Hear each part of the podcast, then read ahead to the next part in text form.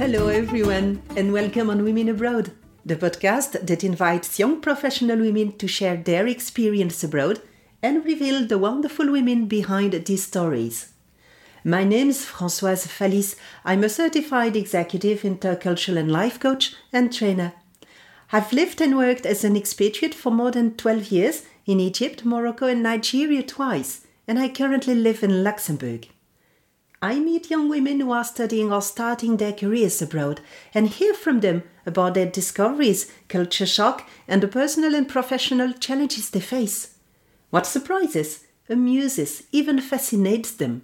How does their experience open up new perspectives and reveal new things about themselves? If you are curious about living and working internationally, this podcast will inspire you to consider new horizons Women Abroad be inspired by women who find their true selves living abroad.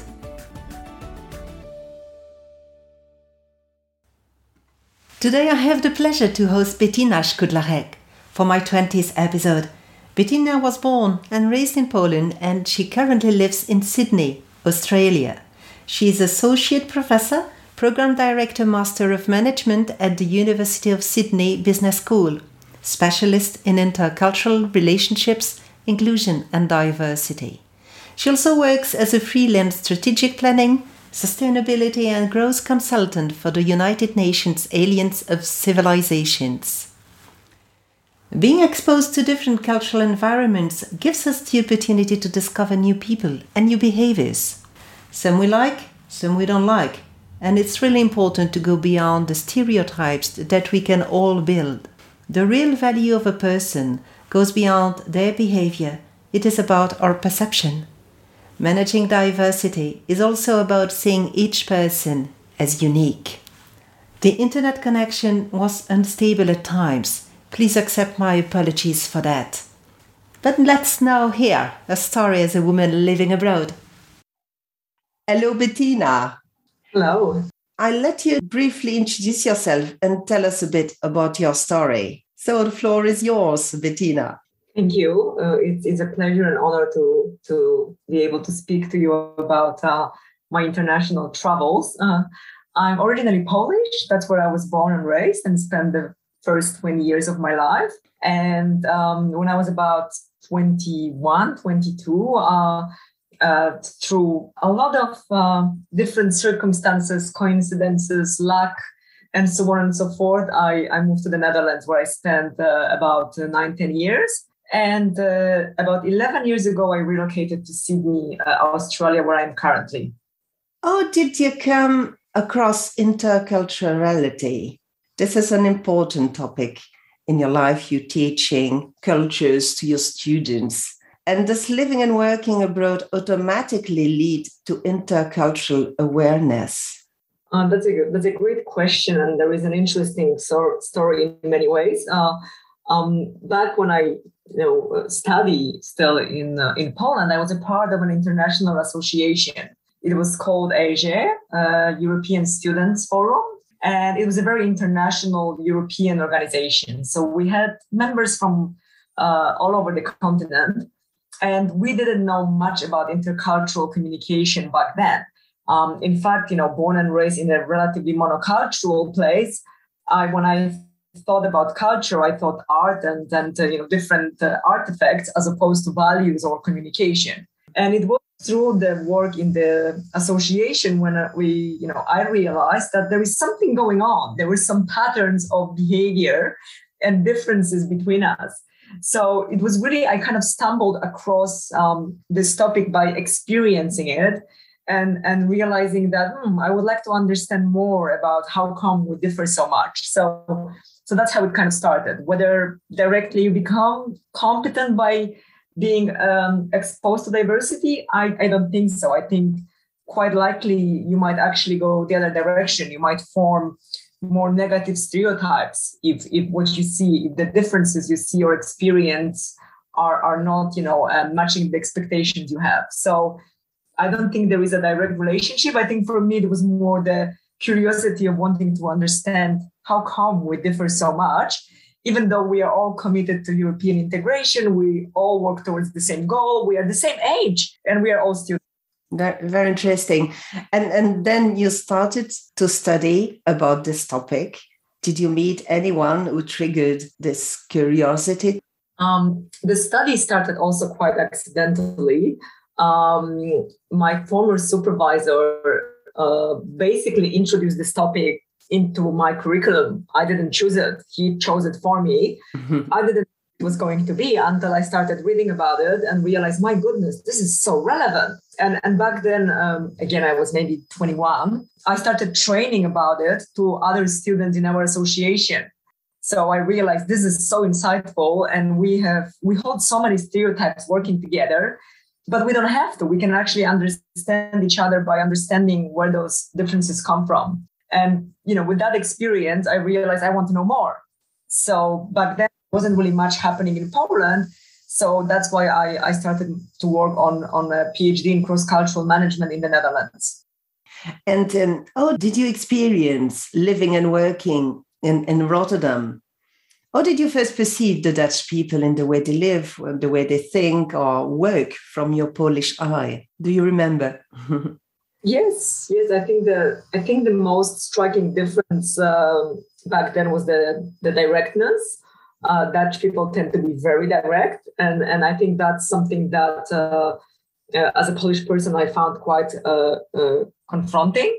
At the same time, because I had many student friends already because of the work in the association, I had a very strong network of friends who helped me to, you know, move to Rotterdam and who um, I kind of immediately had a very strong network and, and a kind of student family um, when I moved to Rotterdam, which helps a lot. I think, you know, moving when you're a student and, and surrounded by friends makes the relocation much easier.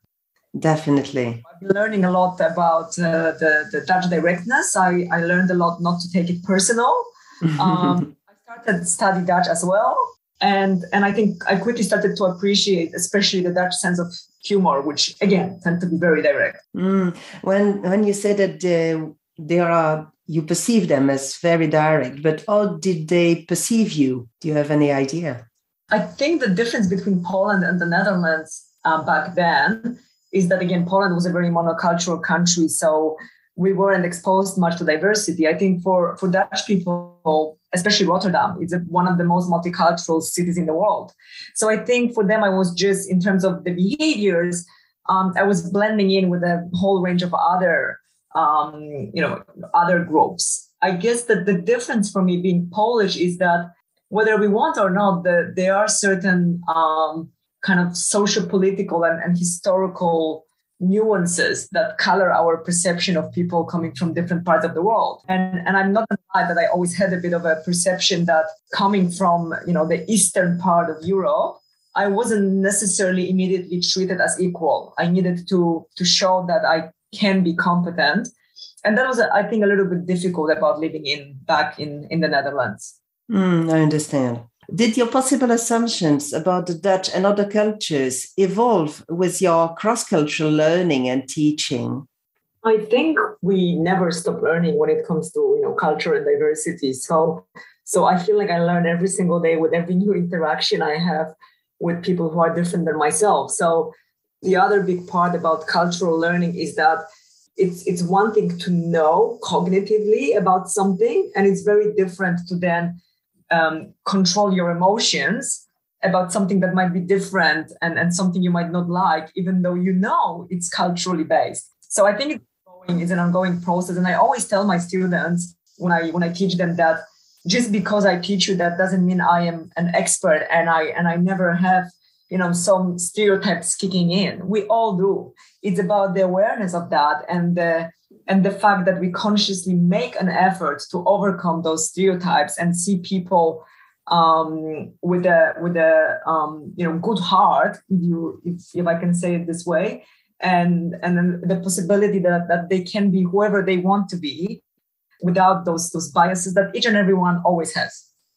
And um, were there particular cultural dimensions at stakes or challenging for your adjustments in this new cultural background? When you're looking back?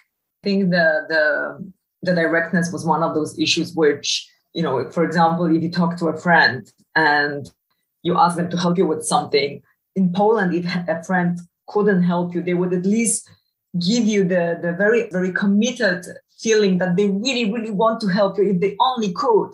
Uh, while in the Netherlands, you might just hear a short, no, sorry, but uh, I'm busy. And that was very confronting because you immediately think, oh my goodness, uh, they don't care about me. Mm. Because in Poland, the fact that people would create those beautiful flowery responses if they can't do something for you. And directly, no, I can't because I have other commitment, of course, meant that I would question a lot uh, whether I'm actually liked, whether I'm actually part of the in group, and so on and so forth. So I think that was really difficult to realize that those direct responses didn't mean that someone doesn't like me. They were just, you know, very clear, black and white, factual responses.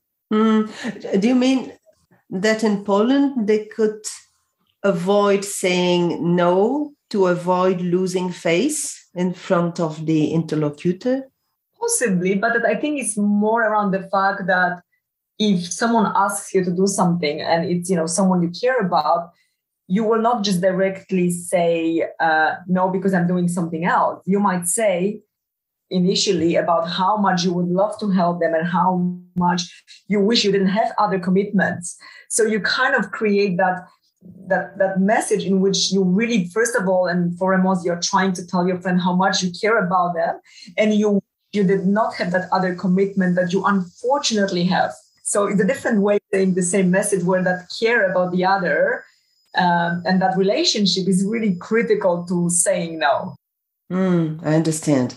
And what now with that experience and that possibility to to compare to some extent and put things into perspective, what's your preferred way of communicating? Being more direct or indirect? Did you change your way of communicating because you lived and experience things in, in, in the Netherlands? That's a very good question. And, and I think I probably partially did. I definitely acquired a very uh, specific sense of humor, which can be extremely direct. And I and I regret I can't apply it in, in Australia because the context uh, doesn't really take well those those direct jokes. Um, so certainly I acquired that bit. I think in terms of directness, I definitely am not as direct as as uh, the Dutch, but I certainly got more direct than I used to be. So I think you know, as we move, we we kind of evolve, and and unless you move as a you know young child, you you never really lose that cultural background that you've been socialized into. You you transform it, and I certainly did transform, um, and I'm, and I'm probably you know don't fully match and don't fully fit into any of those um, environments anymore.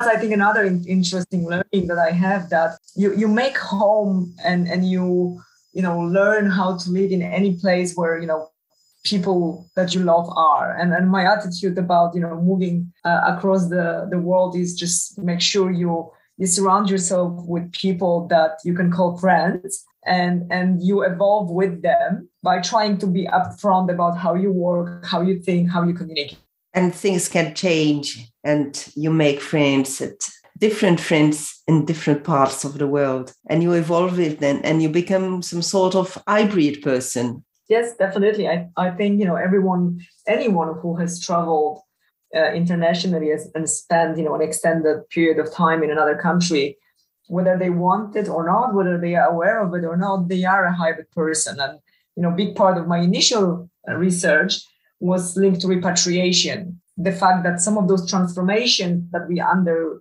while we go abroad, we are not aware of.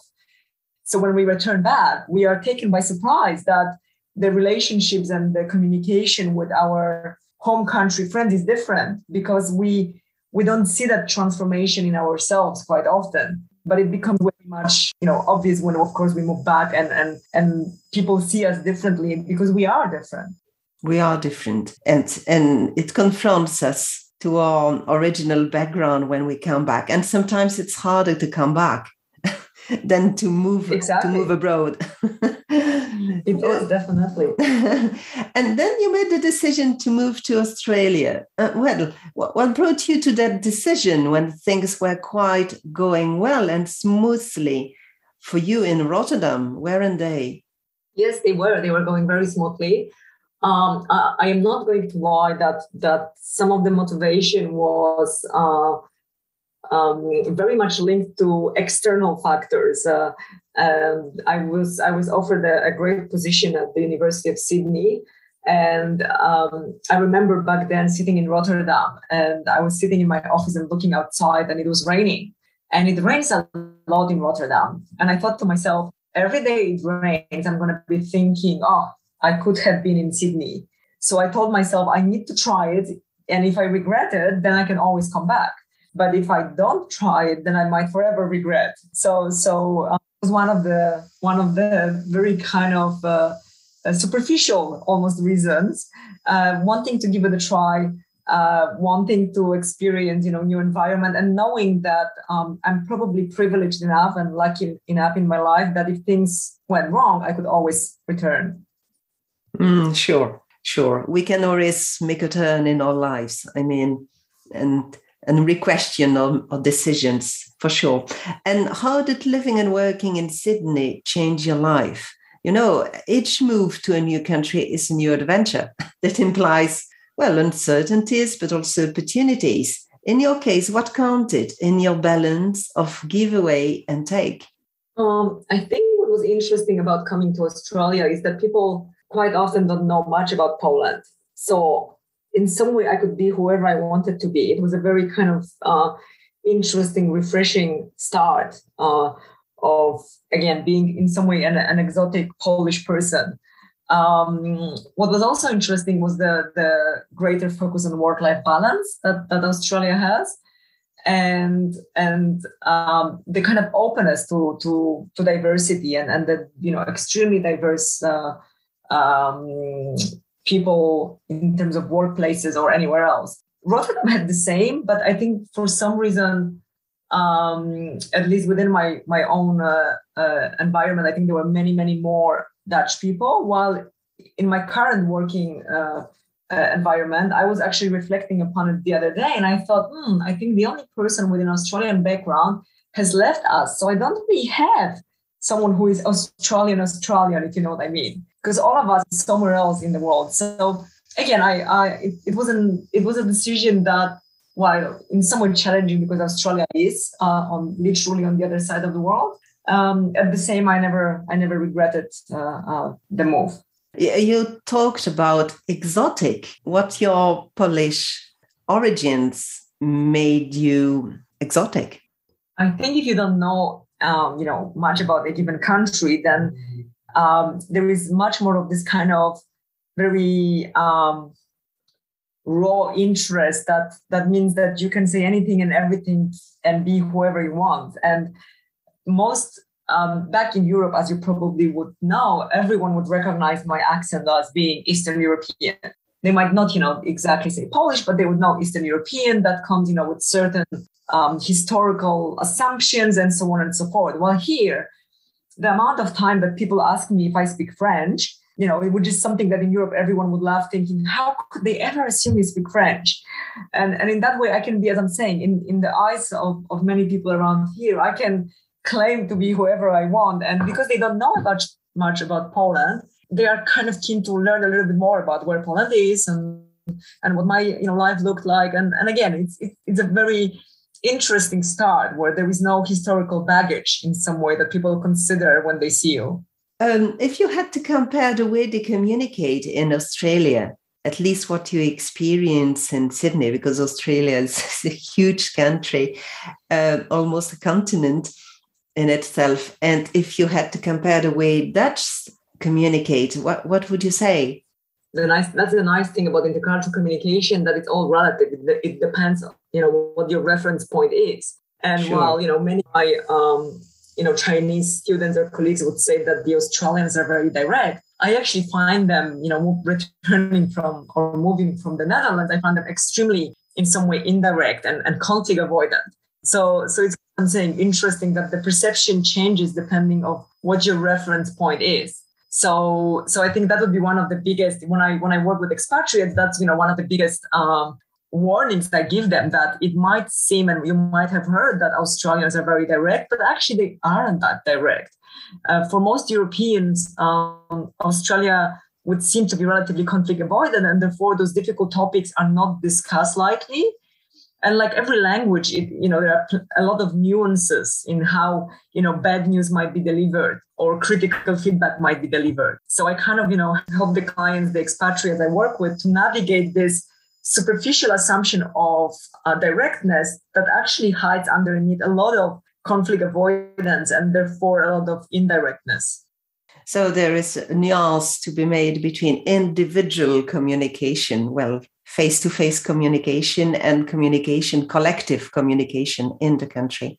I think, you know, when it comes to kind of individual, I think again, because Australia is such a is such a diverse place, you never know if the person you are talking to is actually you know has been born and raised in australia and whether the the parents of that person have been born and raised in australia so um, i think you know the statistics uh, are very clear that the number of first and second generation migrants is huge in the country so so there are a lot of assumptions that you that you won't see but i think in terms of corporate culture in the workplace i think you know there is a lot about this kind of um, friendly and smiley attitude and, and the and the need for harmony. I think that's that's something that's very important in Australia. Need for harmony, not always in the control side of things. There is a mixture oh, no. probably of both. Yeah, in, in a sense, I'm saying of of people.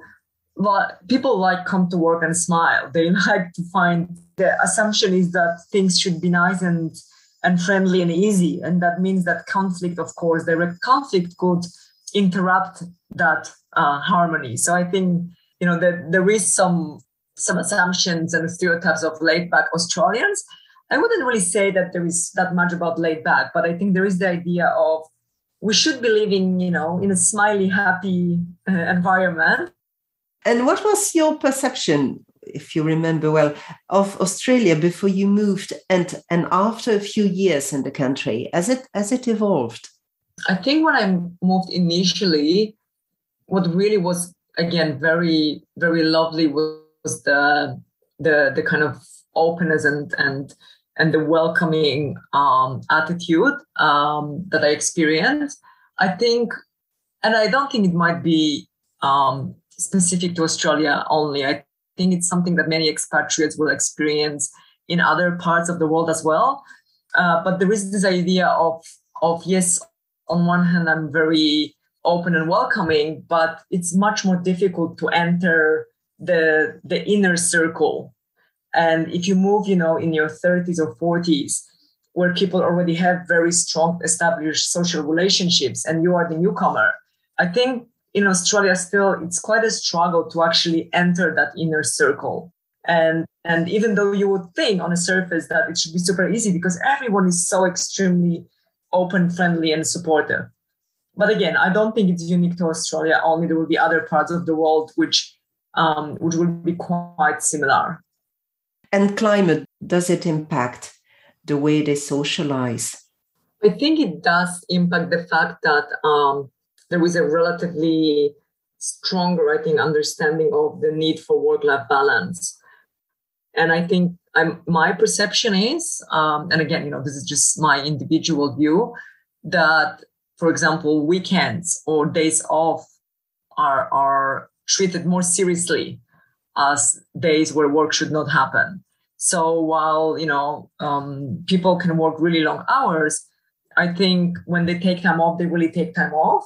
And and again, if you live, you know, in a place where uh, it's you know beautiful and green almost anywhere you look, of course you want to enjoy that so so i think this is the the advantage of living in australia that people because they are surrounded with such absolutely gorgeous uh, surrounding uh, want to enjoy it. and that means they respect others who want to enjoy it if it's time off sure i understand so now what kind of prejudices can be hard you think to undergo when living abroad um, I think when it comes to prejudices, again, it's all about context and history. So, depending which part of the world you find yourself, there will be different assumptions that people are going to have uh, about your particular origin. And I think, um, again, as a Polish person, it was very easy for me to move to Australia and much more difficult to, to move to the Netherlands. Um, and I think, you know, Australia has its own uh, issues and prejudices around certain groups, which might not be that obvious or that prevalent in,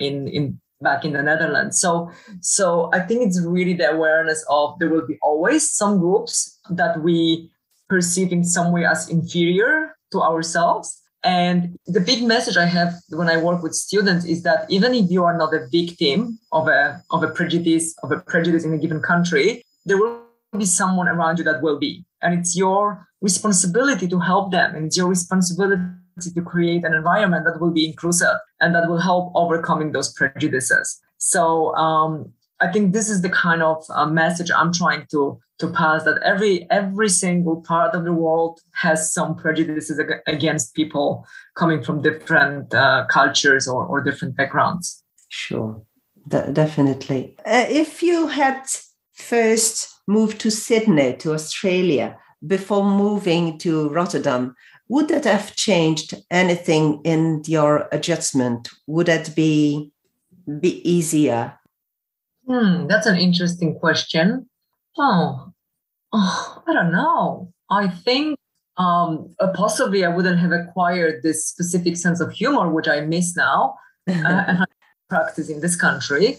Um, but and possibly I wouldn't have appreciated that much um, the the kind of um, openness towards Polish people, which I appreciate now. So I think there would be you know differences. Uh, at the same time, uh, you know, my life and, and my work in the Netherlands, of course, taught me a lot and, and prepared me a lot to do any other future transition. That that first move is always a big one, and it's always going to help I believe, with the consecutive moves because you are much more prepared. Your expectations are adjusted that things might be challenging.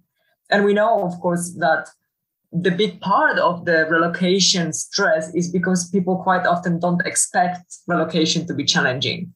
So I think, yes, definitely my relocation, if it hasn't, you know, if it was not through the Netherlands, my relocation to Sydney, I'm sure it would have been different but I know that every transition I have done in my life has have had its role and its place and, and was a valuable lesson in, in many ways. What common challenges do you think your students face in their adjustment in, in Australia? Oh, this is a very um, you know tough context for many of I think again when when they move to here and their their English might not be fluent and they lack confidence. Quite often it's not even the English as it is their own perception of their English fluency. Um, they, they tend to isolate themselves and they fear that um, they will not be taken seriously or that you know they nobody would like to hang out with them. So I feel that it's very important to to push yourself to go out there and, and be proactive in, in how you approach this process. And I think many of my students, when you move to a country where English is the native language and everyone around you or so many people speak, you know, um, uh, English as a first language, it can be very intimidating to to try to get that confidence. And and the more, of course, you isolate yourself, the fewer opportunities you have to practice the language and the and the fewer opportunities you have to practice communication um, patterns and and and learn how to you know fit in in the new environment so so i think this is one of the big challenges that people moving to to countries when english is the the native uh, language experience and again it's a lot about their own self perception of the fluency and not necessarily the the factual lack of ability to communicate Mm, probably there are activities or workshops organized to host newcomers in your university. There are, but most of it is, you know, relatively short-lived, and and students then, of course, do what you can imagine. You know, many expatriates do as well. So they go into their little ethnic enclaves. They they start hanging out people from the same country, which just, as I'm saying, reinforces the the vicious circle in which they don't get exposure they don't get to practice the language and they and they struggle to integrate. So so yes i think you know expats do the same. They quite we often hear about the ex, expat bubbles and that's a risk. Yeah, and I really, you know, knowing and talking to expatriates and students, I know that quite often it's not the fluency, but it's their own perception and the lack of confidence around language fluency. I'd like now to move to another topic and discussing um, place of women in, in, in, societies and how has your cross-cultural experience shaped your vision of the roles women can or could take now and in the future to have a bigger impact in the society? Oh, that's a very big, big topic. In that regard, I had a quite an interesting, uh, you know, upbringing because my mom was working, uh, you know, full time, seven days a week, three shifts. Um, and when my parents, uh, you know, parted ways, I was living with my mom, and then basically, you know, when she went to to work during the night shift, I would be home by myself. And for me, I never felt neglected by my mom. I never felt like she didn't spend enough time with me. I knew she was a hardworking woman who was, you know, earning living for for the two of us. So that's how I was brought up back in Poland. And I think the economic situation back in Poland meant that many women had to work because one salary was insufficient to, you know, maintain, sustain a household. Now moving to the Netherlands, which I thought back then was all about emancipation, I remember the the kind of confronting first interaction when I realized that yes, women fight for you know equality, but as soon as they become moms, that's where it finishes. So a, a mom, when a mom decides to be a mom, she needs to spend most of the time with the child. And that not that is okay if the dad is working, you know, seven days a week.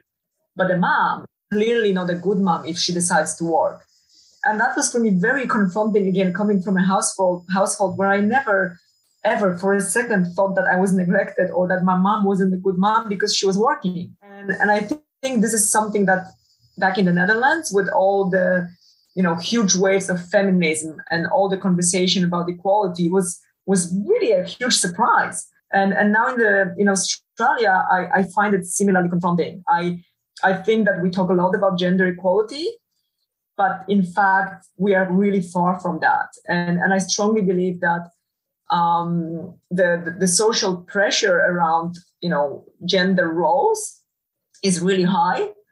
And i believe that any you know family should make that judgment call of what's best for them. But the judgment call should be based really in individual preferences as opposed to you know societal pressure. So yeah I, you know how the exposure in some way changed my view. It, it made me even more um, strongly convinced that that i need to make all these young women i get to meet in my in my throughout my career make them aware that if they choose to have careers while having children there is nothing wrong about it and they are not bad moms. And and that they have partners who can equally support them and share share those parenting responsibilities if they choose to do so. So again, I'm not saying that every woman should go to work. I just feel like there shouldn't be having that societal pressure of being a bad, a bad mom if they decide to still maintain their careers. So it's a very complex and difficult topic, but um, I always was very independent and I value my independence. Uh, and we all know in relationship things can go pear shaped. And to know that as a woman, you can sustain yourself and your child and so on and so forth i think it's also a big part of responsible parenting. So yes did my perception change? I think so because i took for granted it was normal that men and women work.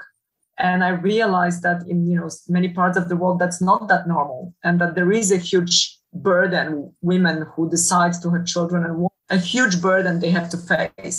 And let's be honest while we can't be while we can be called a you know lousy employee none of us wants to be called a lousy mom. And that's you know the worst label you can imagine. So so the the, the, the societal pressure is huge. And it's really unfair. Again it's really unfair.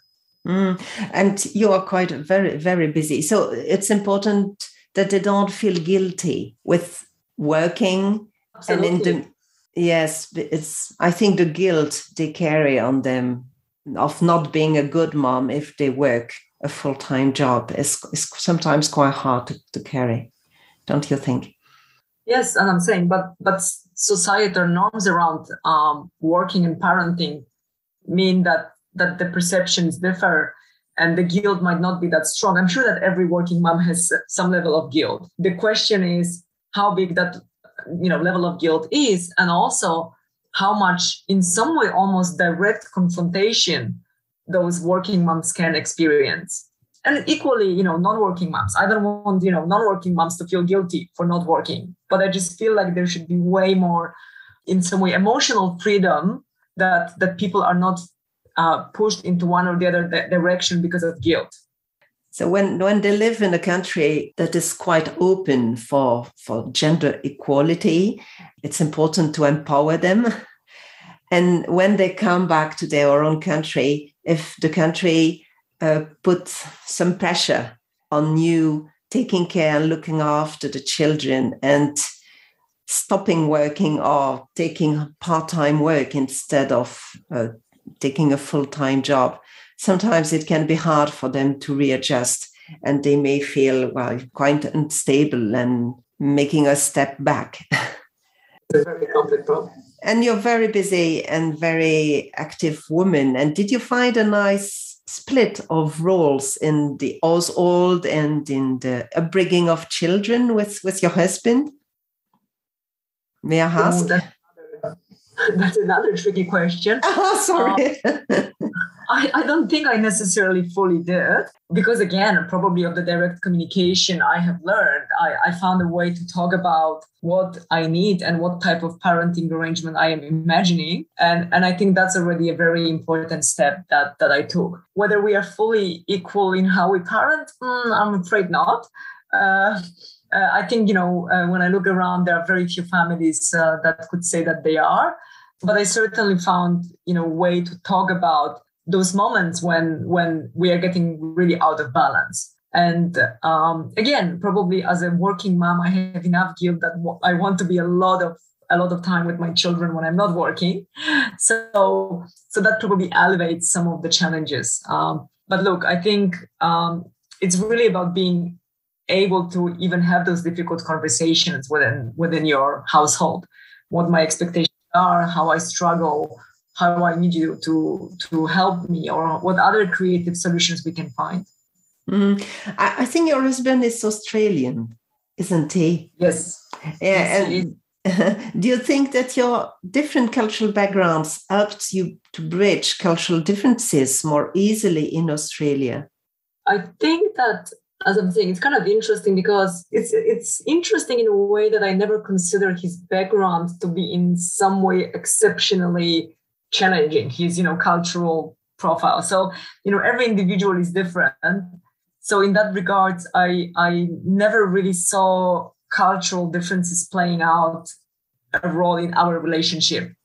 So so I think again. Uh, probably because I've been working for so many years of my life with you know, you know people from such many different cultural backgrounds, I I never considered him. It, it's actually your question that me that makes me consider him for the first time ever as an Australian person. That never that thought never occurred in my mind. So it could be also because the way I normally teach diversity is that you treat everyone, you know, as a unique individual. So maybe that's why in in in my head when I met him, he never was a an Australian man. He was just an he was just a person, and and some of the knowledge of of Australia implicitly might have helped me. But I tried to give, uh, knowing what we know about cultural diversity and and that no single individual ever fits a stereotype or even the kind of research and matrix of what cultural diversity looks like in that context. I think that means that I approach every individual as a as a unique human being. Definitely.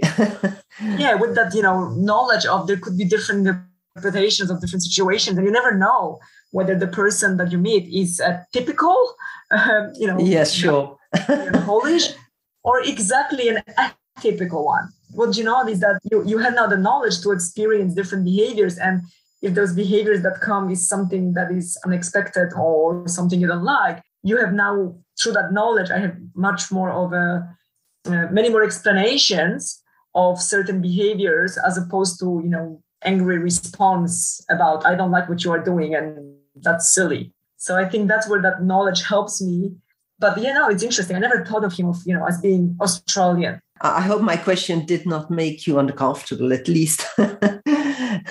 no, it's very interesting. But again, I never, I never. But I think it's also, you know, why it could be possibly because again, Australia is so extremely diverse, and people from so many different parts of the world that every time I'm asked to deliver training on Australia, it's extremely challenging to follow the predefined slides I receive because again what does it mean to be australian if everyone is so diverse? And and is there anything really typical? So yeah so i think that's the important disclaimer that we should have that that you never know. And it's just good to know that those behaviors that are different and that we might not like are do not necessarily mean that someone is a bad person. It's just that they have a different perspective. Feeling australian or feeling whatever nationality it means that you you feel that you blend into the cultural environment, you feel comfortable, you feel good in, in, in the society. And maybe this is at and you feel quite integrated at one at one point, but it takes time and it's it's a constant progressing into a society, into into a different cultural background. Yeah, absolutely. And step by step evolution. And so what important life lessons have you learned so far from living abroad? Um, I think that home can be everywhere. That home is not necessarily a place where you were born, but a place where you have a circle of of people who are close to your heart and and who create that feeling of belonging to some group. And and I think that you know life is a kind of ever ongoing journey of learning and there is always going to be surprises and uh, um, it takes effort to to make it you know a, a successful process. Uh, i think i've seen many people kind of alienated and struggling and, and getting really depressed and it's very easy to to fall in that especially when you you know move somewhere where you might not speak fluently the language and it's so difficult to build those social connections it take a lot of takes a lot of proactivity and and uh, going out there and trying over and over again to meet new people and and not getting discouraged if if something doesn't work but just give it another go Yes, sure. it's, it's, very good life lessons. You know, we are nearing the the end of, of our interview, and I like to ask this question to all women I interview. What advice would you like to share with other young women who are considering to work and live abroad? What would you tell them? Um, that they should give it a go, first of all, and that while they are giving it a go, that they should expect that it might be more difficult than they think. And that regardless of what expert you are and how many books you read about cultural diversity, which is important and can be very helpful, anyone can experience challenges. And I think rather than blaming themselves or, or thinking something is wrong with them, um, instead realize that move, moving abroad can be a challenge even for expert in expatriation and diversity and and that having that positive outlook is really critical. So that's in the way they, they get prepared before before moving. It's important. Even when they are there, as I'm saying, yes, even yes, of course, experience challenges um, on the ground. And I, you know, I had a I had a training with a wonderful young um, expatriate um, last week, and she was talking about how difficult it is to just meet a friend that she could go uh, and have a coffee with. You know, that's exactly the challenges that are so unexpected to build meaningful connections with at least one person. Yes. Yes it's sure that someone with is shyer it's more much more complicated it's more challenging for that kind of person than for a naturally outgoing person. So uh, bettina thank you very much for sharing your experience. It was really fascinating and very insightful i think for all of us. I wish you a good life and very beautiful projects for you and your family in the future. Thank you. And again, uh, it was a pleasure talking to you. And then I really hope that in some way the podcast that you are um, running will be supportive for all these women who are trying to change their lives and, and, and make that very courageous step. And, and I think it's wonderful that you create those opportunities uh, for people to learn a little bit more about what relocation could look like before people make that move. Sure, I, I, do. This is my real hope too. And I'm sure you contributed to this. Thank you very much again, Bettina. Thank you for following us in this episode. Because an international experience can awaken incentives and reveal new aspects in women's identities, Women Abroad is the podcast that appeals to young women everywhere. Did you like this episode? Like it and subscribe on Apple Podcast, Spotify or Google Podcast and share it with your friends. You can also rate us and review us. Would you like to share your experience abroad? Whether you are a student, an early career woman, or a more experienced professional, contact me on my page women underscore abroad underscore on Instagram and Women Abroad on Facebook. You can also listen to the episodes on my website women-abroad-coaching.com. I wish you a great day and a bright life. Talk to you soon.